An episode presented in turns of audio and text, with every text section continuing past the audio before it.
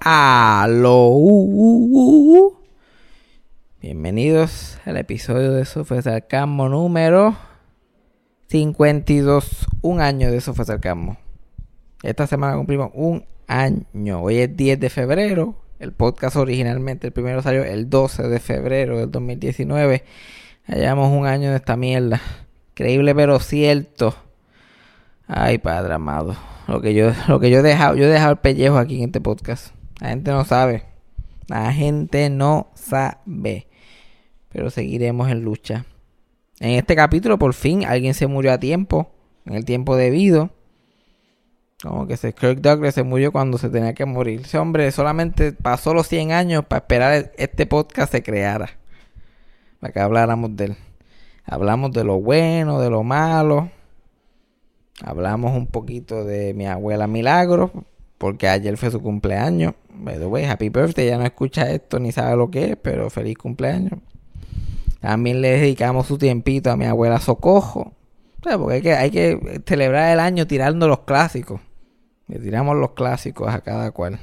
Y también hablamos de Twitter, lo horrible que es. So, hay un poquito de todo. Ay, de Amon Morales. Yajaira tiene unas teorías bien importantes sobre Amon Morales que vamos a escuchar. Tú sabes cómo Yajaira. Ella siempre- el punto de vista de Yajaira siempre único. Y nosotros nos gusta su input. Porque siempre coge las cosas. Nos, coge la mente y nos las vira a otros ángulos. ¿eh? Porque nosotros estamos viendo las cosas de un lado. Pero nosotros hay que verlas de otro lado de, de vez en cuando. El capítulo de aniversario de Eso fue Sarcasmo es traído a ustedes gracias a la banda Andamiaje. El lanzamiento de su disco es el próximo 15 de febrero y va a estar disponible en Spotify y Apple Music. El disco se llama Multipicios y aquí están escuchando un poquito de la música de ellos. No se olviden buscarlo en Spotify, en Apple Music, denle una probadita, también lo pueden buscar en sus redes. La banda se llama Andamiaje, el disco Multipicios. Multipicios. M-U-L-T-I-P-I-S-I-O-S.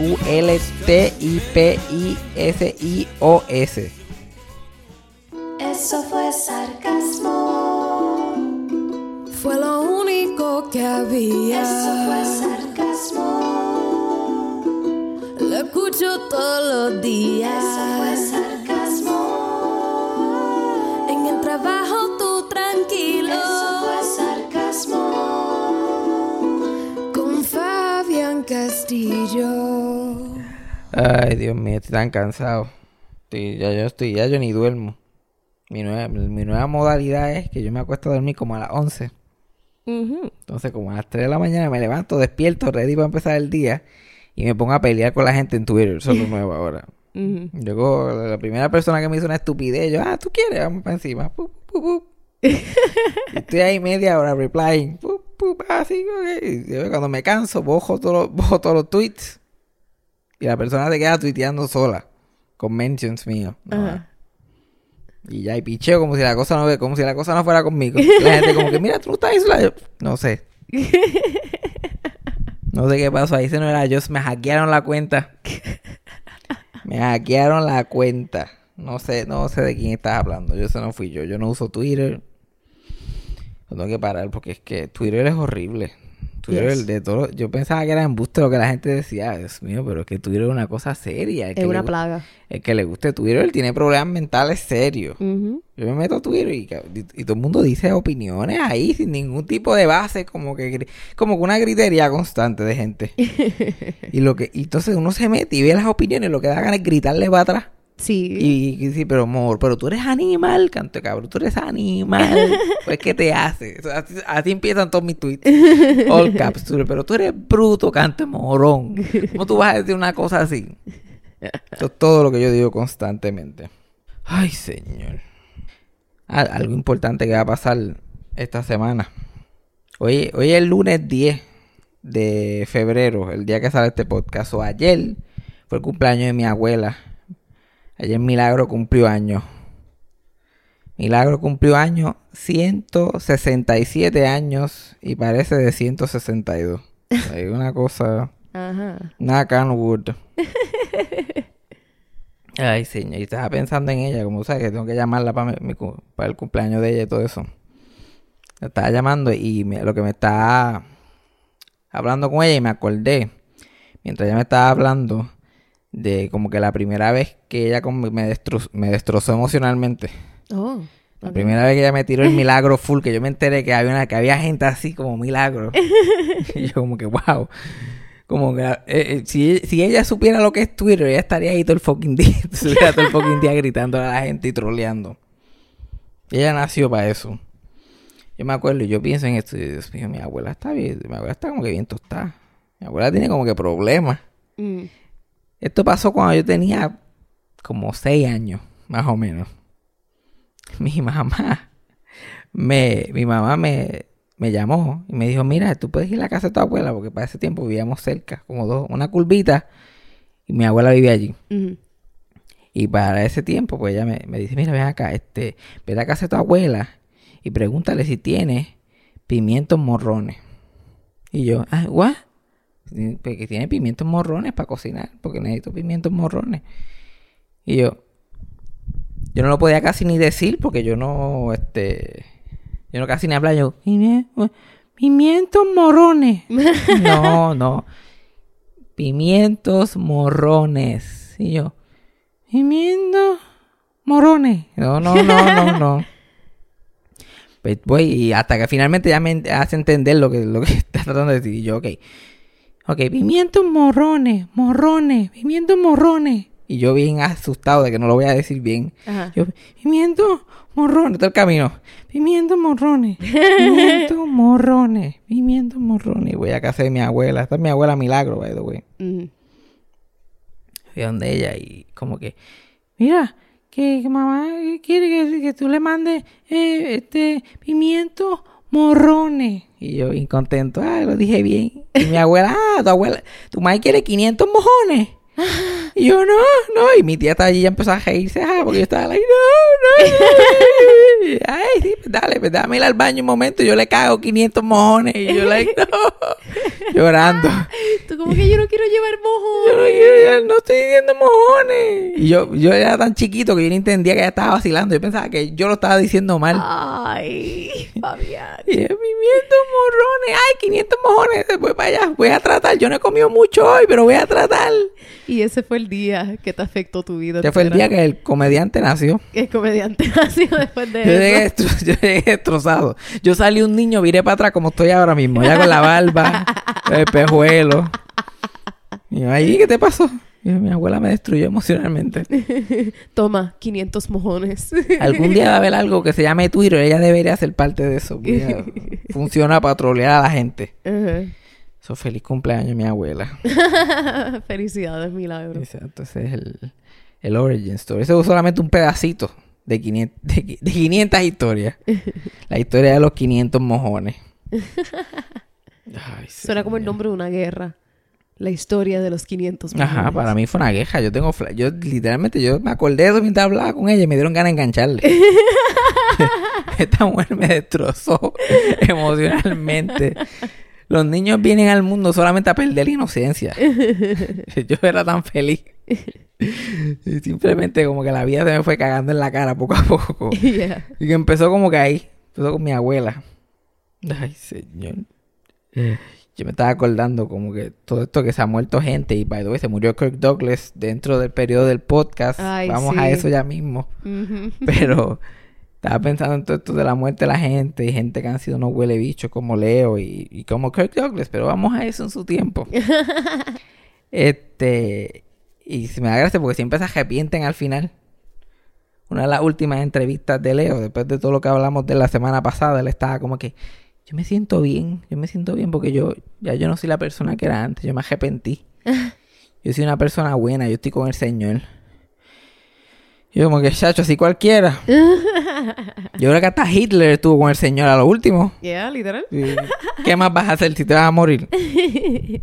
Y me acordó a, a mi abuela.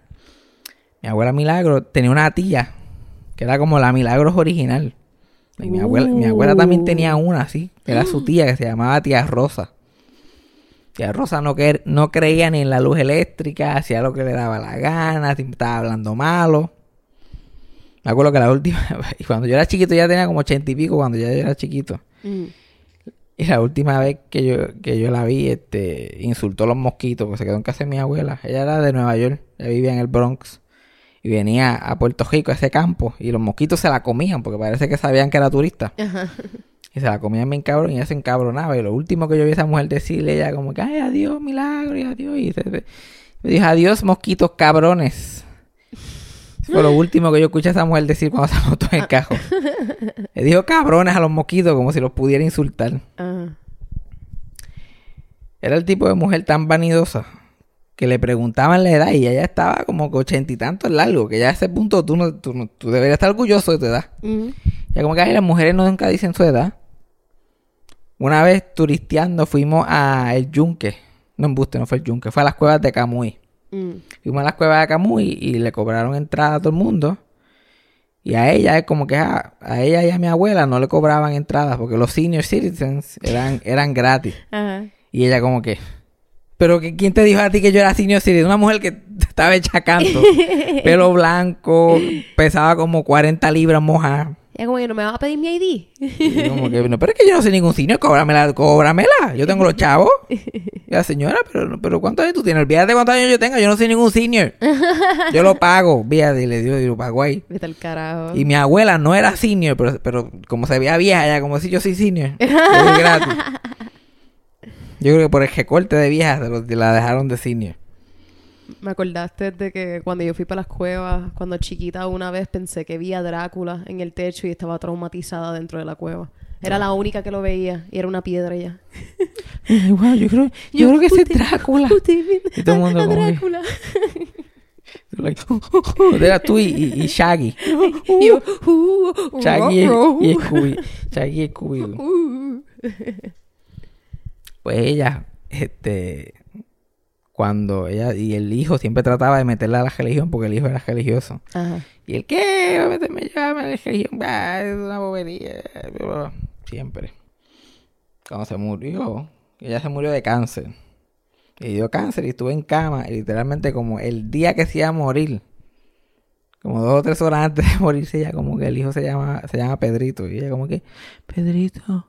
Y Pedrito como que, ¿qué pasó? Más cerca. Eh, acepto al Señor. Y llamaron a mi abuela y se lo dijeron, mira, tía José aceptó al Señor. Y yo, ¿qué no? ¿Qué medio? No, no va a aceptar nada. No va a aceptar nada. ¿Qué le cuesta? ¿Qué, qué, qué, le- qué sacrificio más hay que hacer? ¿Verdad? Ya no le queda nada más. Literal, no le They queda nada más. everything. No le queda nada más. Esa es la estrategia mía.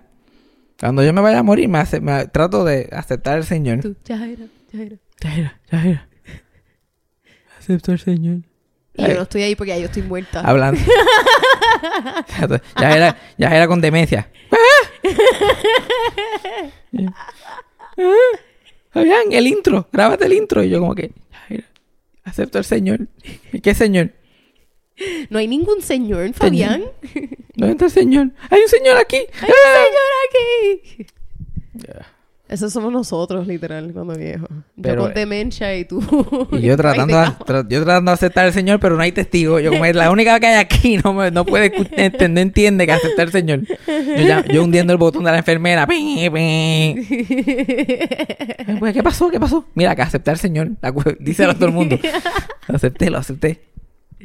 Pero eso es si te estás muriendo en cama. Y si me muero de otra forma. Hay una gran probabilidad de que yo me muera atropellado un cajo. Tanto que yo camino por las calles. Eso es verdad. Chacho, tú no sabes la- los sustos que yo he pasado. Y yo como que, ¡ay, lo siento el Señor! Todavía no, todavía no. ¡Ay! psych, Exacto. Porque psych. el momento que tú veas que se forma una balacera, tú como que, ¡ah, acepto el Señor! ¡Acepto el Señor! Dios mío. En vez, de, en vez de gritar ayuda, yo grito acepto al Señor. ¡Acepto al Señor! Esto es un buen consejo, apúntenlo. Están en cualquier sitio, se forma un tiroteo, no llamen a su familia. Si el avión empieza a bajar, no te estés a tu familia. Corriendo en zigzag, Tú gritando. como que yo acepto al Señor, Acepto al al Señor. Chilling. Yo, ese es, el, ese es el insurance policy. Ese es el seguro. Exacto. No, habla y si me meten un tiro en la cabeza de espalda. No voy a, no me voy a dar cuenta. No vas a poder aceptar el Señor. No voy a poder aceptar al Señor. Uy. Esas son las cosas que me da miedo.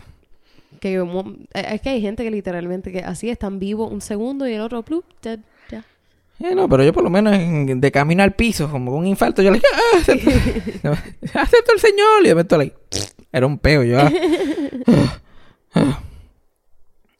Oh, pero ¿cuál- ¿cuáles eran mis últimas palabras? ¿Qué ¿Tú crees? El último que yo diré será algo de The Golden Girls o algo así. Si acaso sería un quote de algo. Yo, a mí no me sorprende si tú te mueres y lo último quote. que dices es Rosebud. Tú ahí, Rose. Rosebud, por Dios. Tan dramático. Ah, tan dramático. Ay. Pero Yo soy dramático. Yo soy dramático, pero para Rosebud, en serio, Rosebud. Rosebud.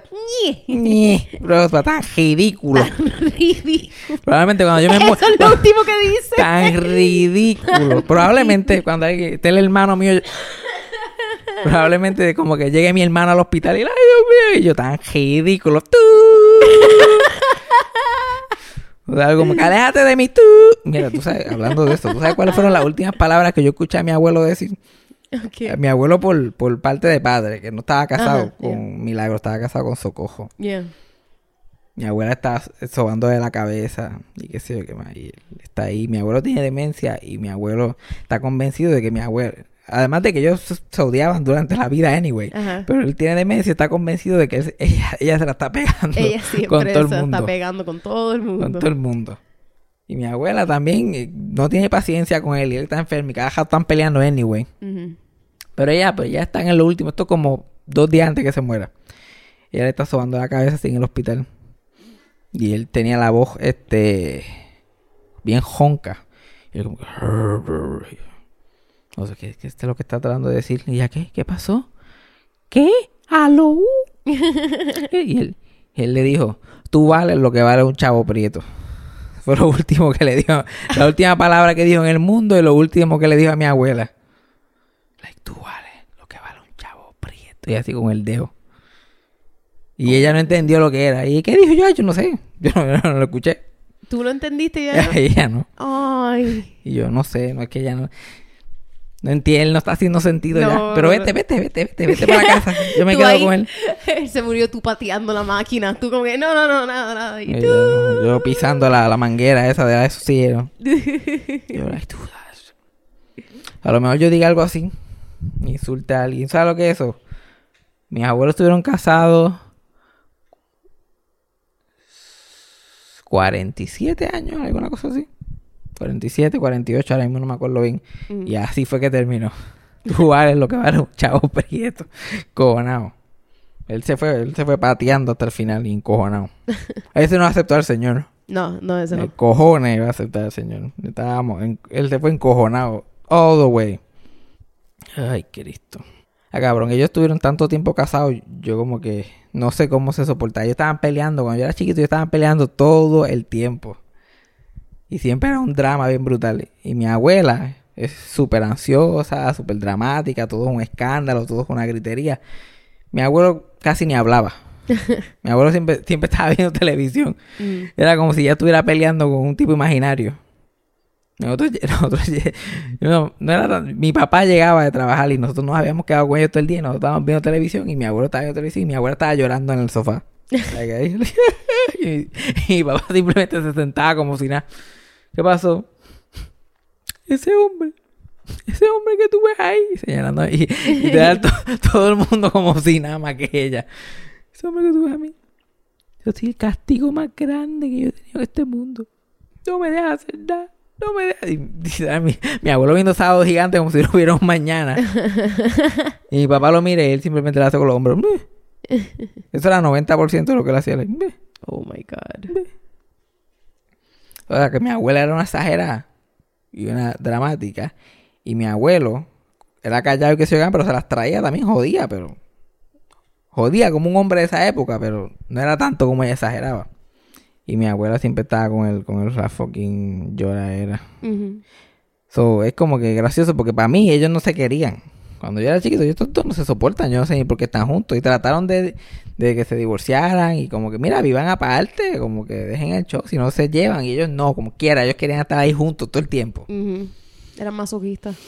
Sí, ¿no? Porque eso era, eso era lo que les gustaba. Y ahora mi abuela, desde que él se murió, mi abuela está perdida. Mi abuela no sabe con quién pelear. Mi abuela la pelea con, con, con cajeros en el mall. Porque no encuentran que pelear, porque eso era parte de lo que le da. Porque ella- mi abuela todavía tiene la misma ansiedad, la misma gritería, pero ahora no tiene a nadie a, a quien culpar. ¿A quién dirigirlo? Sí. Sí, como que yo le he dicho a mi papá, mira, vamos a hacerle un muñequito de mi abuelo. Hacemos un, cogemos una bola así de, de, de como Wilson, Ajá. le pintamos ahí unos, unos ojitos, le ponemos un bigote, le ponemos unos espejuelitos y que ella le pelea al, al- al muñeco. Yo me acuerdo que la pelea más grande, y yo me acuerdo esto por encima, es que a mi abuelo le dio la brillante idea de comprar Viagra. Como que ir al doctor, recetarle Viagra qué sé yo qué más. ¿Cuántos años tenía más o menos para este tiempo? Como 78. Ok. Estaba como que jaspando los 80 ya. ¿Y cuándo fue la última vez que yo chicharon? Haber sido, haber sido reciente, como que. Él, murió a los 86. Yo estoy diciendo que esto fue un poquito años antes. Ajá. Pero la cosa es, yo no sé si llegaron a chichar, porque él llegó con esta, con esta pastilla y mi abuela formó un escándalo que ahí sí que, que o sea, la acabó. Bueno, que mi papá estaba en mi casa, tuvo que bajarla ya. Así como que. Engancha, ¿qué pasó? Emergencia, emergencia allá en la casa. Porque mi abuela estaba a grito. Mi abuela, mi abuela estaba como si, como, como si la fueran a violar. Ajá. Y like, no, no, tú me vas a tocar, ya. Y mi abuelo como que, hay una sugerencia. Como que, ya está, como que, no sé, como que... mi abuelo como que, a lo mejor él pensó que era como que buena idea, a lo mejor no hacían nada hace años. Ajá. Porque él no podía hacer nada y él como que, ¿sabes lo que yo voy a co- ir a buscar unas pastillitas? Como el que no quiera, las voy a poner ahí en la mesa. No por eso digo. Las voy a poner ahí como quien dice, como que ya, si las puse ahí y eso fue. o sea, cuando tú cometes un error enorme y te das cuenta el momento que llega, tú como que haces algo bien inocente y después lo pones ahí. Pero imagino que ellos ni lo discutían. Ajá. Como que no hay, no hay conversación de sexo con esas parejas de esa época. Esa es la conversación. como, que él pone la pastillita ahí Yeah. y ella simplemente empezó a gritar incontrolablemente por un día completo. Y él, él llegó al punto que él tuvo que llamar a mi papá para que como que mira, tiene que venir a controlar esto, que esto está saliendo de fuera de control. Oh my God. Y como que mira, él quiere chingar, tú no quieres. Pues no, pues no lo hagan, pues ya, se acabó, porque ellos dormían en cuartos aparte y todo. Relájese, cógelo con calma, olvídate de las pastillas. Mi abuela después terminó durmiendo con él. Compraron una cama juntos y se mudaron para el cuarto juntos y, ya, y todo, el, todo el show, no sé ni por qué era.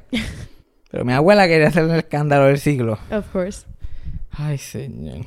¿Sabes lo que es eso? Vivir por el drama. Es que yo, pero yo entiendo a mi abuela como que. Pero lo que tú pensaste que te libraste de eso ya. Y de momento te digan que volvió. Por lo menos que mi abuela quiere es un, un fucking bicho de 90 años ahí como que. Aleja de mí. Aléjalo. Y ahí yo no lo he visto en años. Sí, yo como que no le... Yo, él y yo perdimos contacto. Yo no quiero saber nada de él. Aquí yo no quiero saber nada tampoco. Y mi abuela, mi, ab- mi abuela todavía es relativamente joven. Y ella, muchacho, ella... Tú le, tú le dices de como... Porque a ella va a un sitio de actividades de viejos. Y los viejos le tiran. Los viejos le tiran y, y le dan... ya, ella forma unos escándalos allí también. ella como ella... La, la, la troublemaker de, del sitio de actividades. Básicamente high school nunca termina. So, el sitio ese de viejo es como un high school. Como que están las tipas populares, y está la problemática, y está como... Pues ella es la problemática. Ajá. Ella como que la mala, la que no sigue las instrucciones. la, que, la que hay que darle atención especial. Ujú. Hacho, Yo me acuerdo que una vez se fue a visitar a mi papá en, en Florida. Y se enteró por las malas lenguas que en el asilo ese que ella va por, los- por los días, pensaban de que, que estaban diciendo que ella se había ido a Florida porque ella estaba preñada. ¿Qué? Así como lo estás escuchando. Y agita. No, que esta gente diciendo que yo estoy preñada. Mira, yo voy a meterla. Iba a llegar y iba a meter, caer la puña ahí una vieja allí. Ajá. Porque ella sabía quién era. Yo sé exactamente quién lo dijo también. Así mi abuela y mi y parece cuando eso cuando eso pasó, mi abuela ya tenía más de 75 años. Oh my God. ¿Qué le pasa a esa, lo lo otro que le pasa a esa vieja que piensa que tu abuela se puede embarazar a esa edad? Lo estaba haciendo por joder, porque sabía que mi abuela iba a estar allí, iba a llegar con ganas de pelear. Era como, ah, tú lo que estás es preñada. Yo no, no, yo no estoy preñada. Yo estoy preñada. Yo no estoy preñada. Ay, mi abuela. Ya hablo mucho de milagro, no hablo mucho de socojo, pero socojo hay muchas cosas que contar. Ujú. Es que, a mí lo más que me da gracia de ella es que ya yo no reacciono a nada de lo que ella hace, todo lo que ella hace es como que normal. Ajá. Como que a mí, como que está difícil. Ya yo he visto tanto en esta vida que a mí es difícil, como que algo que ella haga, como que me sorprenda. Yeah. Ella está con, ella está con, convencida de que mi abuelo vive en el cajo de ella. Mi abuelo se murió y su alma fue traspasada a un Yaris del 2009. y ahora ella anda con él para y para abajo. Y es que porque cuando ella ap- ap- apaga el cajo, a veces el, hace un, el, juido- el cajo hace un ruido. Como que... Y suena exactamente como mi abuelo, like idéntico. ¿Sí? Sí. Y ella, like, ¿lo escuchaste? Yo sí lo escuché, pero no es que como que el cajo suene como abuelito, es que abuelito sonaba como un cajo. ¿Qué te puedo decir? ¿Qué te puedo decir? Ajá. Hay que él joncaba y se parecía a eso. Y ella, no, pero es él. Y yo, pues entonces está durmiendo. Cada vez que tú apagas el cajo, le está durmiendo. No le ha dado con comunicarse contigo. Y una vez yo cogí ese cajo y me lo llevé para San Juan. Para hacer un show, viré para atrás. Chacho, ya fue un escándalo porque, lo había de- porque yo había dejado a mi abuelo aquí.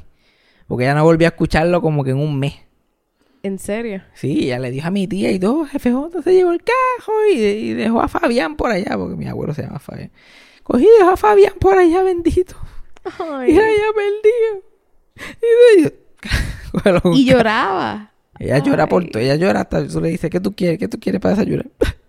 A mí nadie nunca me hace desayuno. Oh my God. Yo me tuve que joder, yo me tuve que joder y ahora que me hace desayuno. Así. Oh my God.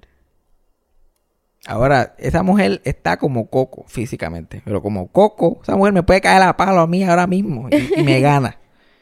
Pero recientemente tuvo problemas con una jodilla. Ahora tiene que usar un bastón. Ujú. Chacho, ¿para qué fue eso? Una novela. Yo estoy así, eso fue, el, eso fue la- el día de Navidad que la fui a ver. La última vez que la vi. Ella está sentada.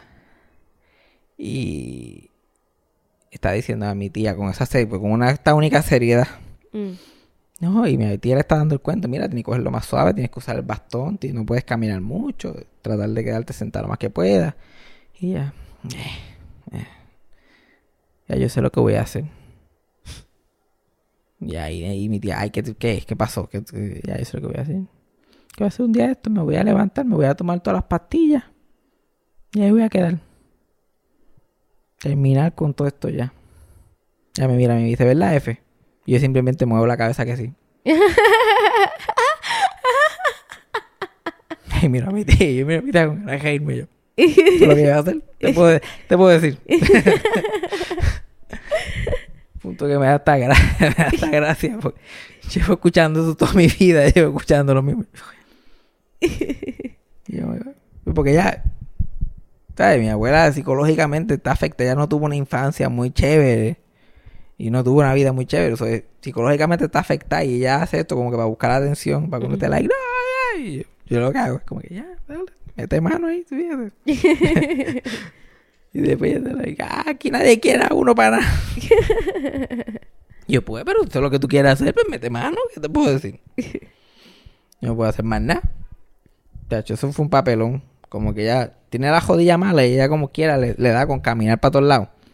Ya coge, olvídate, y coge el pueblo completo de Mayagüez y camina y deja el bastón en todo. Ha, ha botado como tres bastones, simplemente los deja en la esquina y se cayó.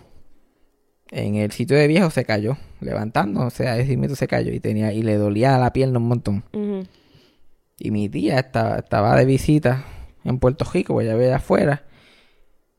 Y se está quedando con ella. Y pues entonces ella verá con ella. Y mi abuela tiene ese dolor. Y es como que pues vamos a llevarte al hospital. Y la llevaron al hospital en un, andador que tenía mi abuelo. Que son como estos andadores que tú te puedes sentar en ellos y coger. Pues mi, mi tía la sentó. Y la lleva así para el hospital. En el, en el andador. Pero como las calles de Puerto Rico están tan hermosas. Ella, ahí los boquetes están ahí como que, y ella está y uno ahí, hubo ahí como una maniobra que yo no sé qué pasó, que a mi abuela se le- a mi tía se le cayó mi abuela de espalda así, like plac, y se metió en la, y se chocó a la cabeza y cayó reventa al piso. Mm, Por eso te digo que está como coco, porque cualquier persona esa se cae, sí. ahí mismito se jodió. Yeah. Se cae y mi tía hasta la jodí. hizo canto. Y mi abuela estaba todo el llevaba todo el camino jodiendo, jodiendo de que le dolía, de que se iba a morir, de que se cayó y, y le y se cayó la boca por el resto de la noche. Quedó tan en shock de la caída. Y me dijo, ah, mira, pasa por aquí, por el otro. Ya. Ah, pasa el de City Can, ya. Silencio total ahí, siguiendo instrucciones. ¿Sí? Y yo como que anda, la rompiste, ¿viste? La rompiste. No la rompiste físicamente, pero algo la rompiste por dentro. Le hiciste como el Tamaguchi, a lo mejor una hora le Un hizo un reset. cluc. Hay que esperar como 24 horas para que se resete. y le, le, le chequearon la cabeza, no tenía nada, gracias a Dios. De- todavía salió bien. La jodilla, pues la tenía mala. Y le pusieron una inyección para el dolor en la jodilla. Y literal no dijo nada el gesto de la noche. Salieron del hospital, silencio, comieron, silencio. Mi tía la va a acostar en la cama y todo, y la jopa y, y todo eso. Y ella está así callada y le dice, oye, ¿tú sabes qué? Y a mí, ¿qué, ¿qué pasó? Ahí empieza a hablar. Yo tenía un dolor en el cuello antes, bien brutal, y la caída como que me la arregló. y ya me viste, quedaste nueva. Chinga, y acá la puerta. eh. Yo creo que ahí mismo fue a buscar el pasaje para Florida otra vez. Cristo amado. Mi abuela es así, mi abuela es bien... Ya es como inocente, no sé. No sé cómo es. Es difícil explicarlo. Pero mi abuela tiene una inocencia. Mm. Yo me acuerdo que antes, cuando yo me montaba en el cajo con ella, ella guiaba. que Era cuando yo era chiquito. Antes ella ponía KQ 105 Kaku 105. y salía Amos. Amos Morales. Ajá. Y Amos, muchacho, Amos, cada vez que había que entre medio de una canción él tenía que hacerte un speech emotivo. y él tienes que darle delete a esa persona que te amarga. y mi abuela le contestaba para atrás. Pero ahí como que para que le hab- jurando que estás teniendo una conversación con él. Ajá. Tienes que darle delete a esa persona que te amarga. Y Ya, pues, pero ¿qué voy a hacer? Estoy casado con él. Levanta las manos y dile, vas a ser feliz. Y ella, voy a ser feliz. Y yo, pero con calma. Esto no es obligado. No te van a cortar la radio si no lo haces. Exacto. Ugh. ¿Tú te acuerdas de Amon Morales? Sí. A mí me, a mí me encojonaba porque Amon Morales como que las pegaba a veces. Ya. A mí le, le pasó a mucha gente, y me pasó a mí. Y le pasó a mi mamá una vez. Mi mamá iba guiando. Esto es una historia 100% verídica. Mi mamá iba guiando, iba de camino para el mall. Y ella va guiando y qué sé yo. Y Amon Morales está como que... Ay, tú no odias cuando tú vas de camino para un shopping. ¡Ay, sí! Y como que se te queda la guala en la casa y te das cuenta cuando ya estás allí llegando. Y mi mamá como, ay, qué gracioso. Eh, chequearte. Y chequea la cartera y había dejado el wallet en la casa. Mm, Y era como que sea la madre de este cabrón de Amos. eso era tan raro cuando tú estabas... co- co- como cuando andas en el carro con tu familia y de momento tú estás ahí mirando alrededor y como... I mean, "Ah". era un programa de radio, no era tan difícil. That is true, actually. Como que cuando vas en un carro, ay Dios mío, ¿cómo lo sabes? Estamos en un this. ¿Sabes? Cuando estás montado en un vehículo de cuatro ruedas. Doy el mami. ejemplo más, el más literal. Y estás escuchando música. Ay, apaga el radio, él sabe demasiado. Yo aquí, mira, como cuando andas en un carro. Y oh tú my como God. que, diablo, ¿cómo él sabe que andamos en carro? a mí... Yo voy a cortar esta parte. Ah, espera. Espérate, cuando tú, cuando estás conduciendo, ay papi, apaga el radio porque sabe demasiado. Actually, ahora que lo pienso, nunca lo he escuchado antes. No, yo nunca he escuchado ese tipo No sabe de- quién es. Yo no sé quién es. ¿Quién? ¿Cómo es? Amén. Amén. Ah, Amén se llama. González, no me suena. no me suena. Este, una vez yo estaba comiendo en un, me acuerdo que estaba comiendo en un church. Te voy a dar un ejemplo que un poquito más, más freaky que eso de la experiencia en el carro y el, y el animador de radio lo sabía. Exacto, dale, dale. Estaba comiendo en un church y me acuerdo que pedí como que mucha comida. Ujú. Yo me dame uno de estos en combo y este me lo das aparte y este y, estoy comiendo, pero ya como que no tengo hambre y me queda un montón de comida. Pero yo estoy forzándome la bien brutal. Y mientras la música se acaba, qué sé yo, Cani García o whatever era lo que estaban tocando. Y es como que no te puedes comer esa comida, ¿verdad? Y yo, Sí, yo, sa- yo sé que le tenías ganas, yo sé que te la querías comer, pero ya, pero ya estás alto, ya mismo vas a entrar otra vez al trabajo. Y yo. Pero guárdala, no le tengas vergüenza, guárdala, llévatela, te la comes por la tarde, que se chave, eso no es nada, la guarda, le pones un plastiquito y... ¿Tú sabes qué, Amos? Lo voy a hacer. Gracias por el consejo. Muy bien, Amos, eso es exactamente lo que voy a hacer. Una vez yo, yo llamé a Amos Morales. ¿Sí? Tenía como 10 años, más o menos. Yo estaba, me acuerdo que estaba en un supermercado y estaba escuchando a Moss en el supermercado. Y él hizo una de esas preguntas. Como que, ah, las personas que, qué sé yo, que han sido victimizadas por una yegua, whatever, lo que dijo. Mm. Pero preguntó y dijo, llámame, cuéntame su historia, cuéntame lo que pasó, bla, bla, bla. Y yo. Y dijo el número. Y yo dije, ay, yo puedo llamarle, préstame tu celular, yo quiero llamarle a ver que si lo coge él. Cojo y literalmente le está hablando y yo tu, tu, tu, tu, tu, tu, lo llamo y, está so- y me está sonando el teléfono mientras él está hablando en la radio todavía. Mm. Y ahora usted, la hora, bla, bla, bla, y cuando, el momento, cuando empieza la música, el mito, la misma voz de él dice, hello, y yo, y yo, ¿amo? y yo, ajá, ¿qué pasó? Y yo como que, en mi mente, como que, ¿cómo que ajá, qué pasó? ¿Tú no te acabas de preguntar que, que te Ajá. llamaran? Mm. Y yo, ah, bueno, me paniqué, no tenía nada que, me di cuenta que no tenía nada que decir. Yeah. Y el hello, y el, ah, que yo quería pedir una, una canción. Mm. Y ella, ah, dale, pues dime cuál. Y yo, y me inventé una canción ahí. Mm. Yo no me acuerdo ni cómo se llama ya. Pero me acuerdo qué canción era, pero no me acuerdo el nombre. Ah.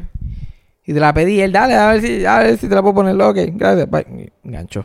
Este fue mi contacto con Amor Morales. Uh. Y nada, porque en Kaku siempre daban las mismas 13 canciones en un loop. Él no tenía que, él no tenía que, como que resetear. Era como que esperar 15 minutos y la canción volvía. Flip. Automáticamente iba a salir. Yo odio eso. Yo no sé cómo la gente escucha radio todavía. Ahora mismo yo tuve que... Yo sabía como que me imaginaba que iba a hablar de Amos en el podcast. Probablemente. So, lo googleé. Tuve que buscarlo en Google a ver si el cabrón todavía existía. Ajá. En sí. Yo no he escuchado radio en siglos. Mm. Yo escuché podcast o spots. O sea, ¿cómo la gente escucha radio todavía? Yo solamente prendo la radio cuando, si no tengo batería en el teléfono para poner el auxiliar, a veces prendo la radio y antes yo escuchaba estaciones de música de salsa o de rock, música clásica y ya yo no consigo. Lo que hay es literalmente estaciones de reggaetón, música religiosa y este no hay casi nada de gente hablando también. Es todo como que música bien mala.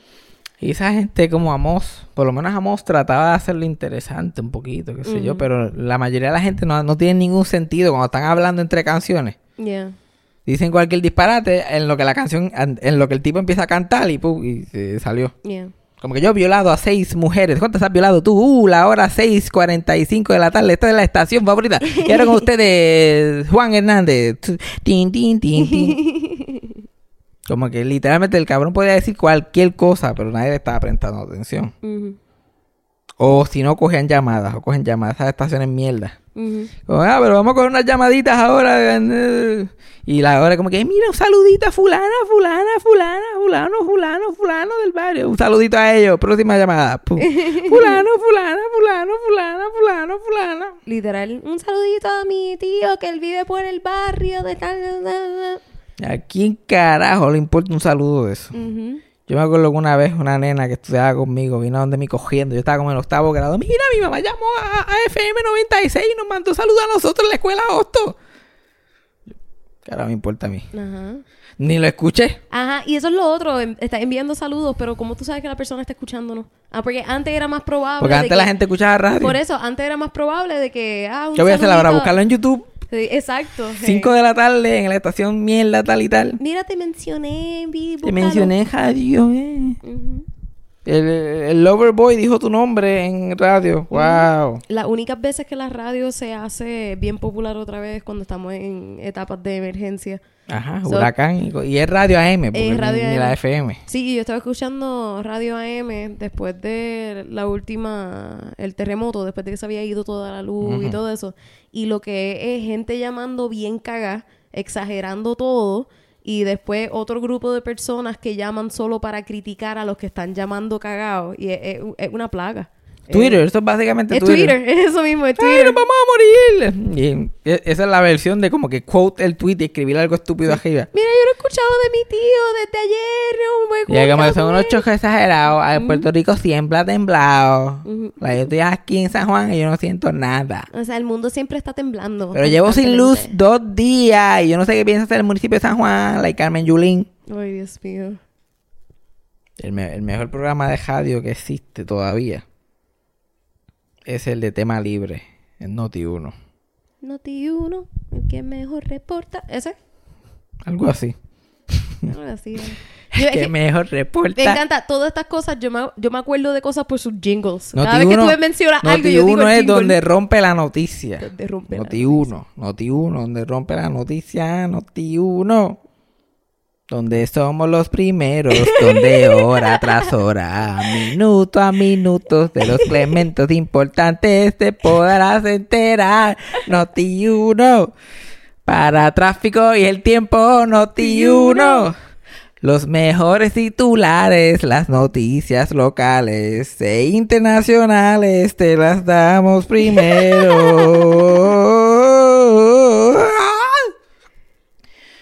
Ah, Mi mamá escucha radio, mucho radio AM. Ah, yo me sé toda esa gente, Ferdinand Pérez, Mario Vega. Tú sabes que yo le decía a mi papá que Radio AM me hacía vomitar porque una vez este me dio un mareo. Yo, yo, yo creo que eso es algo normal de, ne- de nene chiquito. Porque yo, yo sí tengo un leve recuerdo que eso me pasó a mí también. Yo le- y llegamos a un lugar y yo le estaba diciendo a papi que la radio me estaba molestando. Y decía que la radio me molestaba. Llegamos al lugar y literal vomité cinco minutos en. Es que si tú escuchas Noti 1 en la noche con Mario Vega, vomita cualquiera. Pero yo creo que eso pasó. Yo tengo un leve recuerdo. Lo que era Radio AM y el cinturón. Y el cinturón. A mí todavía el cinturón me hace vomitar. A mí todavía el cinturón me da fucking, yo no sé, yo siento, ¿sabes? Como que, ay, yo me- cuando me pongo el cinturón y siento que voy a vomitar o me voy a cagar encima. No sé por qué. Ajá, pero volviendo a lo que estaba diciendo. En Noti 1, Mm. que mi mamá lo escuchaba, todavía lo escucha con cojones. Pero primero mi abuela lo escuchaba cuando yo era chiquito. Y ella lo escuchaba por la noche. Lo escucha todavía, mi abuela Milagro. Como que lo pone por la noche para escuchar, para escuchar gente hablando mientras ella está ahí durmiendo. Mm. Y, ahí- y en la radio de AM, en Noti1, para gastar tiempo por las noches, hacía un programa que se llama Tema Libre, que la gente podía llamar, hablar, lo que salía a los cojones. Mm. Y son chojos de viejos llamando. Y la que no sé si ya está todavía, esa mujer que haber muerto ya de tiempo. Pero era Tema Libre con Ande- Andreita Lugo. Andrea Lugo, pero todo el mundo le decía, Andreita, Mm. ay Andreita, qué bueno que estás aquí, Andreita. Y Andreita cada rato se enfermaba porque estaba hecha canto y estaba un mes sin volver, y repente volvía y, "Ay, Andreita, te extrañamos tanto. y lo que hacen los viejos estos ya ni hablan. Los viejos lo que hacen es que llaman y cantan canciones. Y like, literalmente, yo creo que fue en el podcast de Cristina que yo escuché que ella mencionó eso de tema libre. Y me dio curiosidad. Y lo otro, como no estoy durmiendo casi nada, pues por la madrugada puse Noti 1 el tema libre. Y literal, no hice más que ponerlo. Y había un viejo. El día que me quiera. Y yo, wow, aquí esto no ha cambiado en absolutamente nada.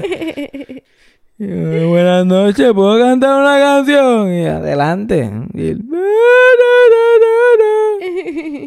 y eso es toda la noche, toda la noche. Y yo cogí una fiebre con eso cuando era chiquito. Uf. A mí me encantaba. Yo me quedaba en casa de mi abuela más que escuchar el tema libre ahí. Y yo, like, wow, esa gente están llamando. Tengo ganas de llamar un día y que soy un viejo nada más para entretenerme. Pero la única forma que lo voy a hacer es si lo puedo grabar, porque eso tiene que ser usarlo para el podcast. Sí. Pero no un viejo, que hagas de una vieja. Obviamente. Yo, yo como que, hola. Y ella, dígame señora, yo. Y yo, yo, yo me invento que voy a hacer un viejo, se va a llamar José Ortiz. Y yo me invento como que, hello, y, dígame señora, ¿qué quiere hacer? ¿Cantar una canción? Y yo, ok. ok, este. El día que me quiera. eh, una canción, canción. eh, Piensa una canción vieja. Eh, Llevo días leyendo tus cartas, preguntándome por qué me enamoré de ti. Me pongo a cantar mi amigo en el baño, en, en tema libre Noti1. Después todas las llamadas decían, ¡ay, bien, esa canción! ¿Qué es eso? ¡Ay, bien, santa, esa doña Milagro es una cosa seria!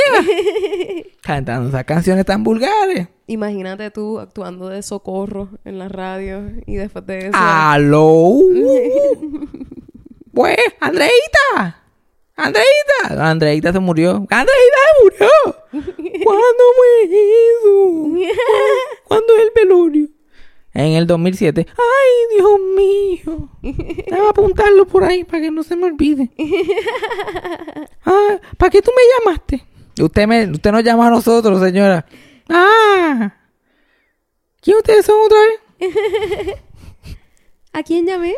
¿A quién llama? Ah, tema libre. Ah, tema libre. Ah, yo sí, yo te estaba tratando de, de llamar. ¿Esto no es Fabián? Hello. ¿Quién me habla? bueno, vamos a lo que vinimos. Vamos a hablar de que tenemos que hablar de Kirk Douglas. yes. No sabemos qué le pasó. El hombre tenía 103 años. Estaba por ahí por la vida y de momento, pum. Y todo le cayó encima. eh, De momento se murió. De momento. Yo, todavía no ha salido la autopsia, eso no sabemos. No, no sabemos. Porque no, no dijeron ni causa de muerte, solamente dijeron Kirk Douglas dead a 103. Ujú. No explican qué pasó, si se cayó, si estaba jugando tenis, qué sé yo, cogiendo caballo. Solamente que se murió. Y yo sé que a él le gustaba jugar baloncesto por las tardes, o estoy como que confundido. se murió Kirk Douglas. ¿Dónde, que- ¿Dónde podemos empezar? El Kirk Douglas es el último, probablemente, el último actor de la era dorada de Hollywood que quedaba. El último tipo que podía decir que hizo películas en los 40 y en los 50. Que queda, el único que- la única persona que queda viva que está a ese nivel de él es Olivia de Havilland, que es, que es la única que queda viva de la película Gone with the Wind. Ella está viva, ella nació el mismo día que yo. Tenemos el mismo cumpleaños, julio 1. Y ella tiene 104 algo así. Yeah. Pues ella, esos dos eran los que quedaban. Ella uno, ¡fup! se jodió. Con la que queda ella. Y a ver que se vaya ella, se jodió. Eh, Kirk Douglas era, es el papá de Michael Douglas. Que salió en un montón de películas. Ahora más reciente, él sale en las películas de Ant-Man. Y él este, era conocido por papeles de como que de vaquero, del tipo guapo, del tough guy. Él hizo de Spartacus, que era su papel más conocido. Y siempre era, pero mucha gente no sabe que él, él era judío. Y venía de una familia judía, como que inmigrantes de Europa. Como que lo casteaban como vaquero y qué sé yo qué más, porque tenía lo de judío bien escondido. Y no parecía judío y lo, y lo escondió. La mayoría de su carrera lo escondió. Y dejó atrás su religión. No fue hasta los, hasta los, los años 90 que él como que empezó a decir que era judío públicamente. Y él se metió a la religión otra vez porque tuvo un, un accidente de aviación, que por poco se muere y. Pero él le pichó y esta poca gente que bien poca gente sabe que era judío, pero tenía un nombre bien algarete. Yo no lo pude ni pronunciar.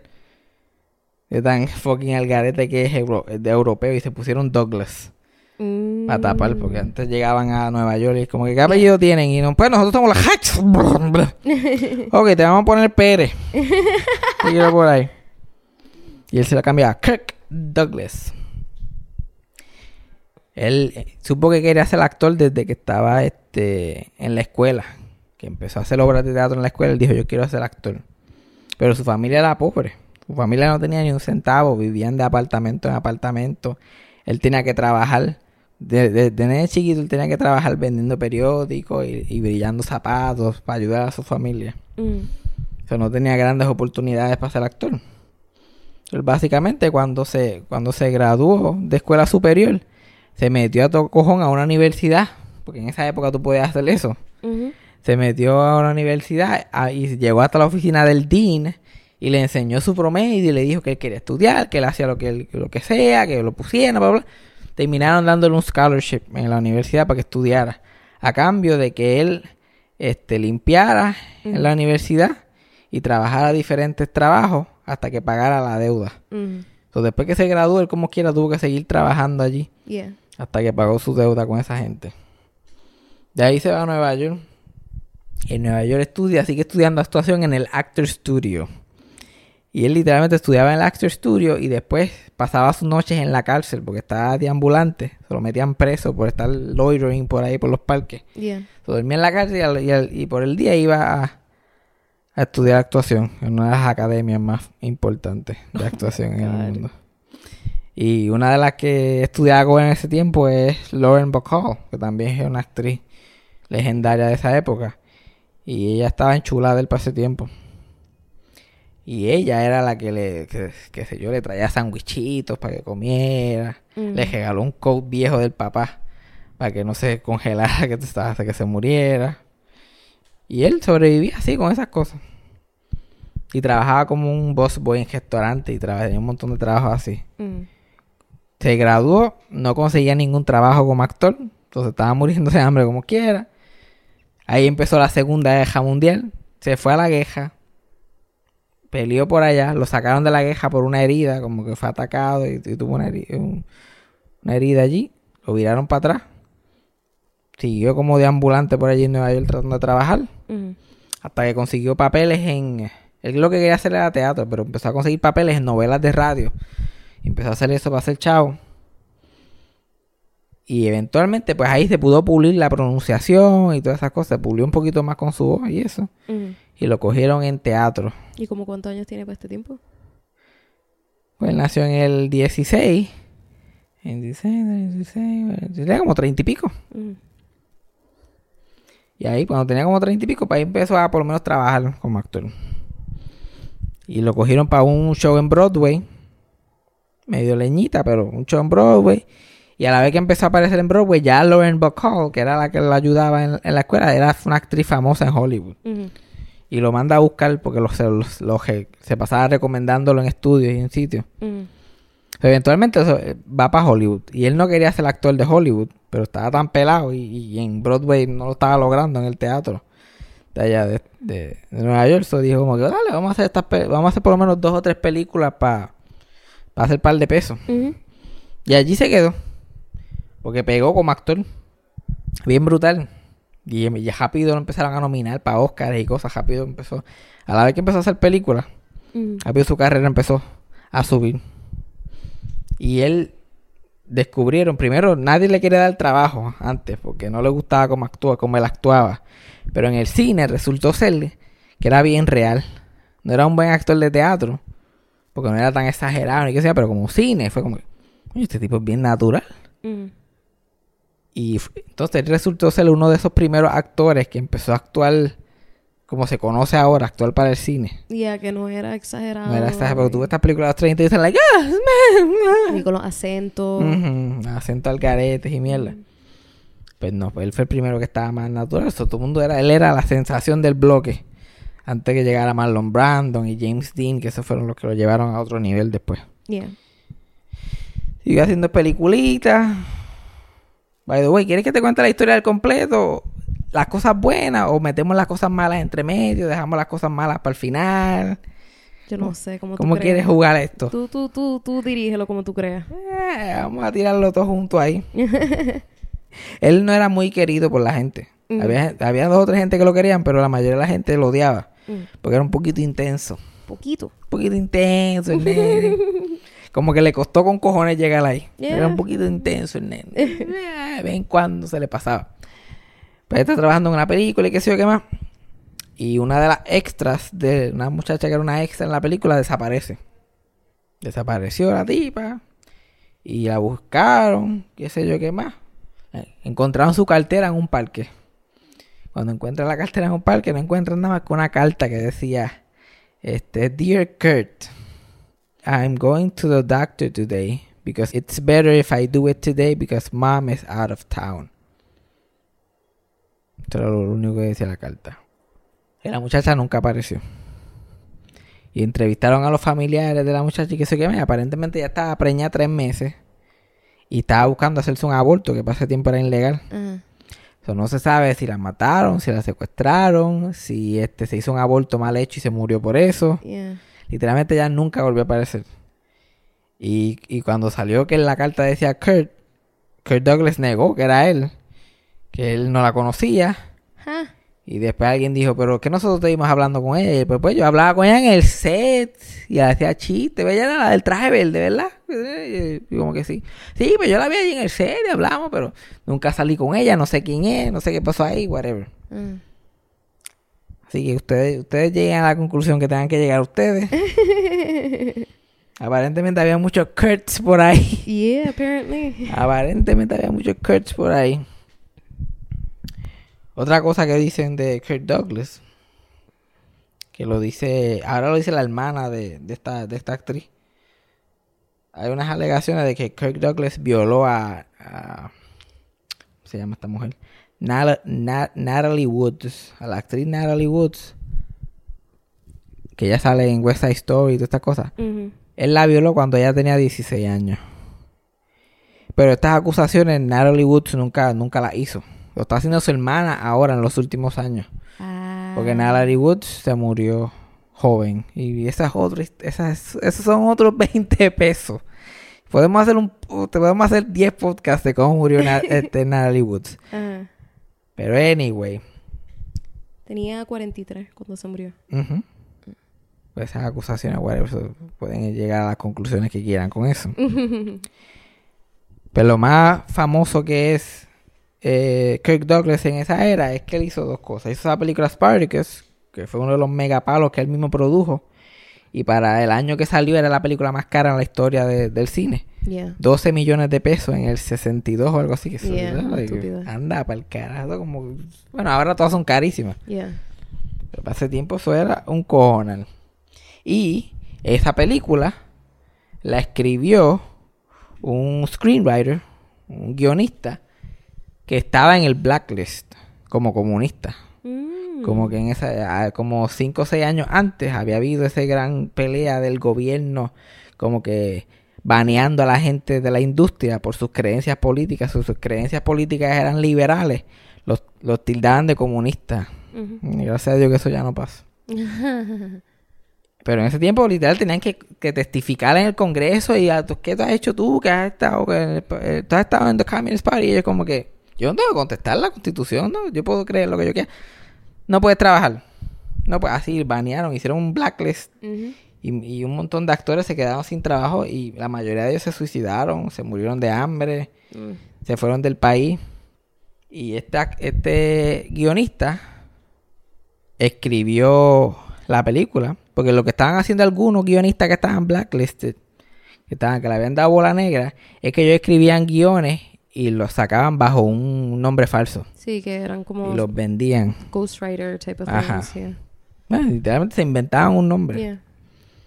Y, pero esta fue la primera película que escribió un tipo en el blacklist y us- puso su nombre. Y Kirk dijo, pon el nombre de él, que se joda, a mí no me importa lo que vaya a pasar.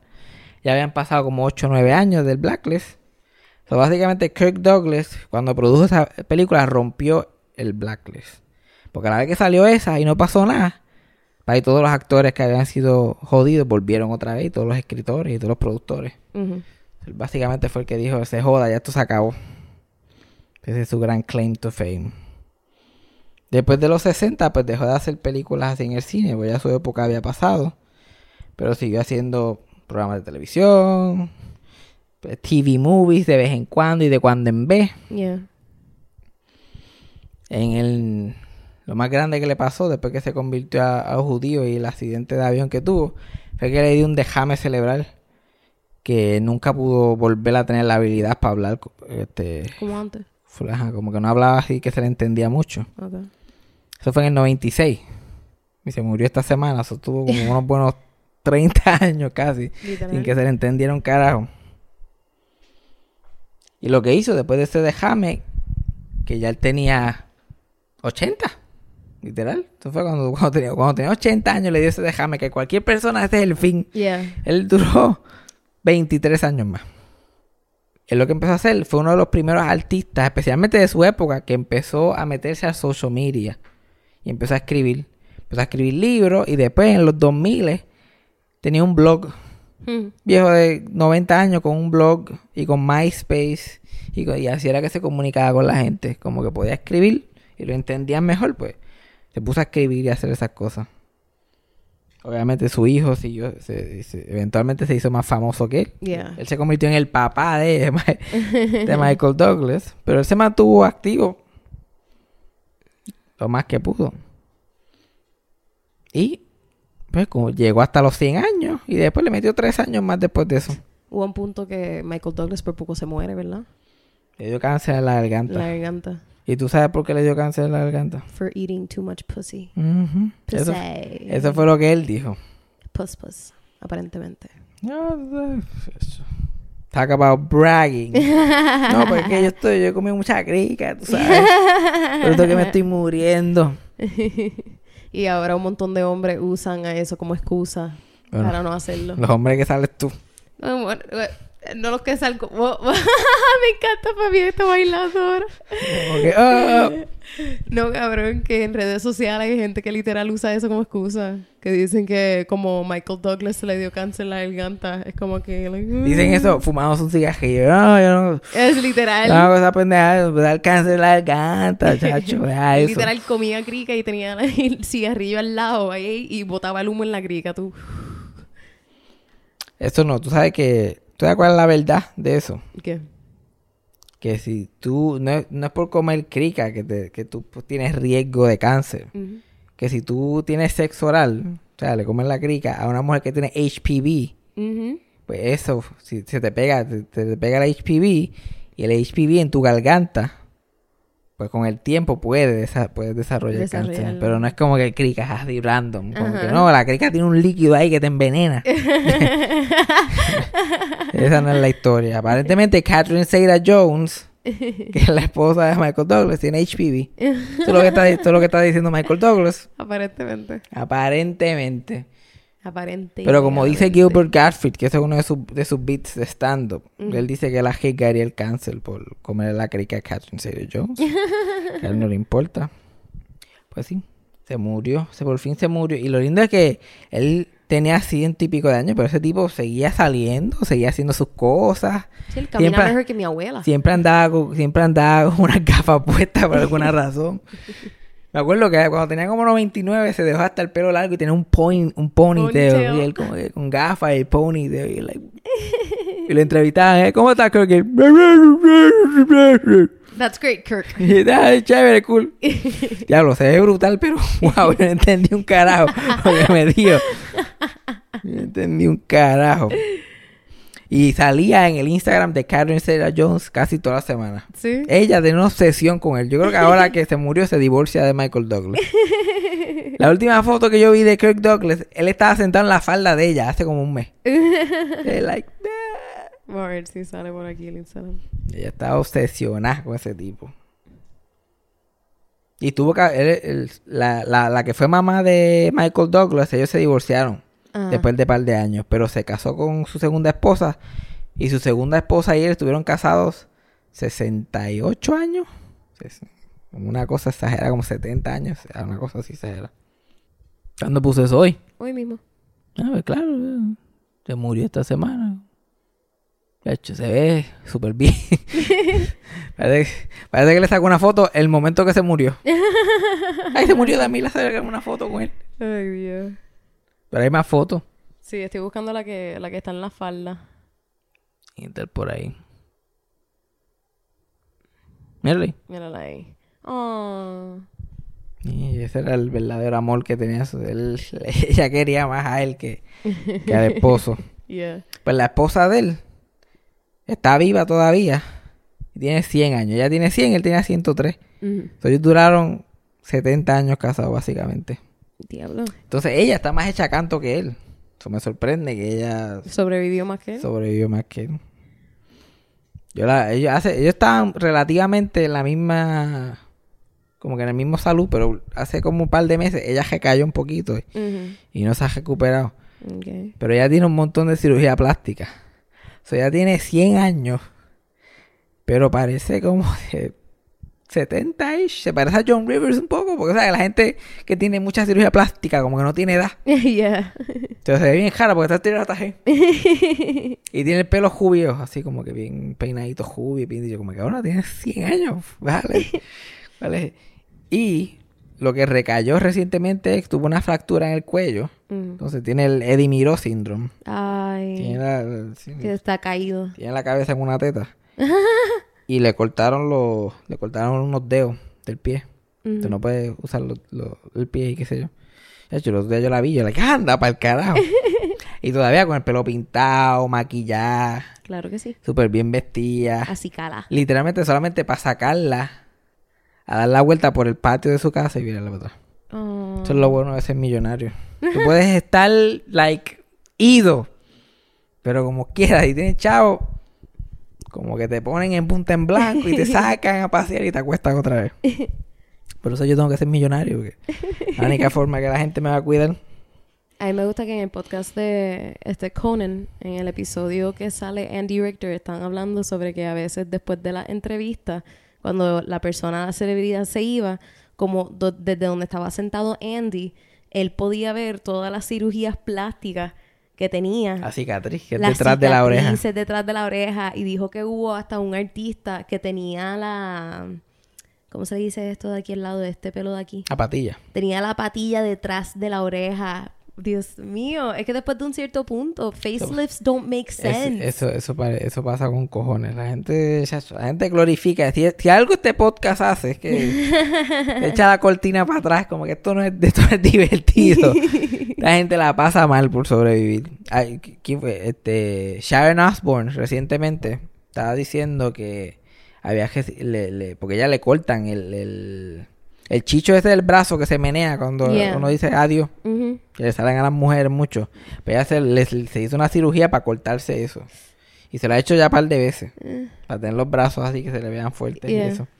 Y que ya llegó al punto que se ha jalado eso tanto que los pelos de los sobacos le salen como que donde se supone que estuviera el chicho. Ahí, le, ahí le salen los pelos del sobaco. Ya, ya se tiene que afeitar ahí. Ew. Pero se ve bien. Ah, relatively, yes. Sí, pero eventualmente eso se jode. Yeah, cuando estás bien viejo, literal, yo, yo veo a personas que tienen, like, los bigotes, las barbas y todo eso. Y me pongo a pensar, después de un punto, cuando tú te dejes de cuidar, eso se va a poner peor todavía. Like, tú, imagínate eso. A un punto tú estás senil, se te va a olvidar afeitarte ahí. Va a ver, como vieja, vas a tener ahora pelo por todos lados ahí. Bueno, obviamente no, Bueno, creo que le importe mucho. Y además es, es rica. so, alguien la va a afeitar. Ay, no sé. Hay más personas que le toque lavarle la boca y limpiarle el hoyo, pues la afeita el, el chicho del brazo. A mí lo que me preocupa de hacerme operaciones es que tú te imaginas, tú estar haciendo un dinero estable, gastaste un montón de dinero en una operación y ahora como que perdiste, vamos a decir que algo pasó y perdiste un montón de dinero y te jodas. Ah, a Burt Reynolds, se hizo como 500 mil operaciones. Ujú, Y le regaló a medio mundo todas sus cosas. Pues esa es la vida de Kurt, de Kurt. 103 años. Cosas buenas, cosas malas. Tenía un poquito de ego, el nene también, pero pues si tú, si tú eres Kirk Douglas, tienes que tener un poquito de ego para poder sobrevivir. Literalmente, de donde él salió hasta donde él llegó, tienes que ser un huele bicho para llegar hasta ahí. Yeah. Que no hay break. tienes, que, tienes que ser sendo huele bicho. Y él competía mucho con los actores. Yo escuché una historia de, él está haciendo una película con Burt Lancaster, que era otro actor, también un ego brutal, super protagonista, y ellos estaban viejos. So, se unieron para hacer esta película juntos. Y este había un, un intern que, que tenía unos posters de la película. Y se la lleva donde Kirk Douglas, para Kirk Douglas para que filme, para que el elenco filme. O sea, Kirk Douglas filma con de eso, porque él lo quiere filmar primero, solo filma bien grande. Ujú. Kirk Douglas. So, bien grande en el póster para que, no haya- para que Burt Lancaster tenga que escribirlo Yeah. así bien chiquito abajo. Y él va donde eso con el póster. Y solamente filmaron uno. Y va con el, va el intern va donde Burt Lancaster con el póster y él ve el póster. Y como que... ugh. Te va así por el, el trailer y busca un Magic Marker enorme. Muchísimo más grueso que el que, que había de eso. Y Ah. escribe Burt Lancaster. Pa. Y, lo, y entonces no, no coge el mismo espacio, pero la letra es súper gruesa Ajá. en el póster. Y después le enseñan el póster a, a, a Kirk Douglas. Kirk Lo mira y sale directito para el trailer de Burt Lancaster. Ajá. Y le toca la puerta, cum, cum, cum, cum. Y él abre la puerta y le dice, I believe you're looking for this. y le enseñé el Magic Market gordo. ¿En serio? Y eso es lo que hacían a joder, con, como que quién tiene las bolas más grandes aquí, cabrón. ¿Quién puede más, tú o yo? Ajá. Oh, otra cosa que tengo que mencionar de Kirk, además de que pudo haber matado a una mujer, pudo haber violado a esta tipa y quitó el blacklist. Él, una de las personas que más dinero donó a diferentes causas en su vida. Mm. Especialmente mientras más viejo se ponía, como sabía que no necesitaba el dinero y tenía millones y millones, pues empezó a botar millones, a dárselo a la gente por joder. Cuando cumplió 100 años, le dio 60 millones a el asilo de, de Hollywood. Que ahí fue para donde, donde Larry de los Tres Chiflados pasó sus últimos años y muchos actores. El Actors Home de, de Hollywood.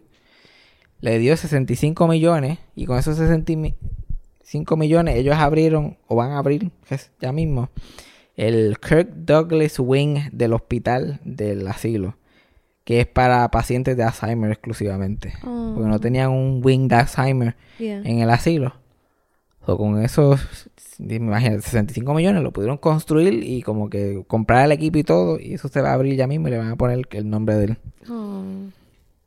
porque él también, mientras más viejo se ponía, más luchaba para los derechos de, personas mayores y de actores mayores especialmente. Como que testificó al Congreso sobre el abuso de ancianos y todas esas cosas. Esa es la vida de Kurt. Ah, ¿ves? Ese- eso es un hombre, ¿ves? Los artistas de Estados Unidos, a diferencia de los puertorriqueños, ellos saben cuándo morirse, ¿tú me entiendes? ellos ven cuando yo voy a hacer podcast y yo como que, mira, si me muero tanto aquí por la noche, pues entonces le da break para hacer lo que tiene que hacer, boom, boom, bam, bam. ¿Verdad? Los que llevan jodiendo con nosotros son los de aquí. Y a los de aquí no le importa, a ellos no les importa un carajo, porque como ellos se creen que nadie va a hablar de ellos, pues ellos no les importa. Ellos, "Me- nadie va a hablar de mí, yo me puedo morir los cualquier de día. Estados Unidos sabes que tienen un schedule. Y los de Estados Unidos saben que para tú hacer la prensa grande allá en Estados Unidos tiene que ser ciertos días. tú te puedes morir un viernes en Estados Unidos, te jode, ¿Te jode? te jode. P- p- Busca la última artista que se murió un viernes en Estados Unidos, búscalo. No lo vas a encontrar. Ellos se mueren lunes, de lunes a miércoles. No hay más nada. Lunes a miércoles. A menos que sea súper grande, a menos que tú te puedas dar el lujo. Exacto. Pero bueno, acá aprendimos. Kirk Douglas mató a una tipa. Alegadamente. Allegedly. Aparente y alegadamente. Pudo ser que no la pudo matar, simplemente la preñó y le dijo, vete, búscate un aborto y nunca apareció. Exacto. Pudo haber sido eso y el caso. Bueno. Este, aprendimos de socorro hoy. Una historia un poquito más de una gotita de milagro, pero más de socorro. No, de- de- uh, cumpleaños de milagro, homenaje a Socojo. Hey. Exacto, literal. Ese fue ese es el nombre del capítulo. Eh, aprendimos las últimas palabras de tu abuelo. últimas palabras de mi abuelo, las posibles últimas palabras mías. Y este, ¿qué más? que yo soy bruta. Tuvimos el, el segmento de Yajaira El de la segmento semana. de Yajaira de la semana, tú Que sabes. Morales sabía que ella estaba en un cajo montado. Exacto. Oh my Uf. goodness. Eso me asustó. Eso me asustó. Yo, Asusta a cualquiera. Me asusta a cualquiera, tú sabes. Ah, pero estuvo, pues yo que probablemente el momento más gracioso es el podcast. Lo voy a cortar. ¿Lo vas a cortar? No, no, no. Maybe. We don't Eh, know. eh, ¿Quién sabe? ¿Quién sabe? Si, si no saben de qué estamos hablando, pues lo cortó. Exacto. Si saben de qué estamos hablando, pues lo dejo ahí. O yo cogí y lo puse otra vez. Como yo sé tanta computadora. Cogí y lo puse otra vez. Con Fabián Castillo. Eso fue Sarcasmo con Fabián Castillo. Producción, edición y tema musical por mí, Yajaira del Mar. Co-creado por Freddy Alonso y escrito por Fabián Castillo con material adicional por Javier Carmenati. Síguenos en las redes. Yo soy Yajaira del Mar en todas las redes sociales y pueden conseguir a Fabián como Fabián Castillo en Facebook y Fabián Castillo PR en Instagram. Gracias por escuchar. Hasta la próxima. Eso fue sarcasmo.